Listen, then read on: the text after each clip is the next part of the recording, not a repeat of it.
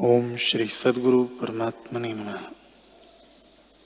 श्री वशिष्ठ जी बोले, ही राम जी, जो बुद्धिमान है, उसको बड़ी आपदा भी दुख नहीं देती।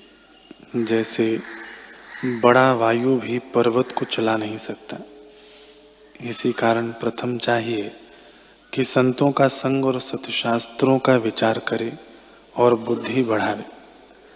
जब बुद्धि सत्य मार्ग की ओर बढ़ेगी, तब परम बोध प्राप्त होगा। जैसे जल के सींचने और रखने से फूल, फल प्राप्त होता है, तैसे ही जब बुद्धिमान सत्य मार्ग की ओर धा, जब बुद्धि सत्य मार्ग की ओर धावती है, तब परमानंद प्राप्त होता है। जैसे शुक्ल पक्ष का चंद्रमा पूर्णमासी को बहुत प्रकाशता है जितने जीव संसार के निमित्त यत्न करते हैं, वही यत्न सत्य मार्ग की ओर करें तो दुख से मुक्त हों और परम संपदा के भंडार को पावें। संसार रूपी वृक्ष का बीज बुद्धि की मूढ़ता है।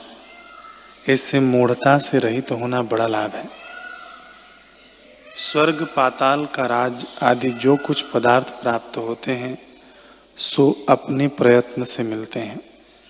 संसार रूपी समुद्र के तरने को अपनी बुद्धि रूपी जहाज़ है और तप, तीर्थ आदि शुभ आचार से जहाज़ चलता है। बोध रूपी पुष्प लता को बढ़ाने को दैवी संपदा जल है। उसके बढ़ने से सुंदर फल प्राप्त होता है। जो बोध से रहित चल ऐश्वर्य से बड़ा भी है, उसको तुच्छ अज्ञान नाश कर डालता है। जैसे बल से रहित सिंह को गीदड़ हिरण भी जीत लेते हैं। इससे जो कुछ प्राप्त होता दृष्ट आता है, वह अपने प्रयत्न से होता है। अपना बोध रूपी चिंतामणि हृदय में स्थित है, उससे विवेक रूपी फल मिलता है।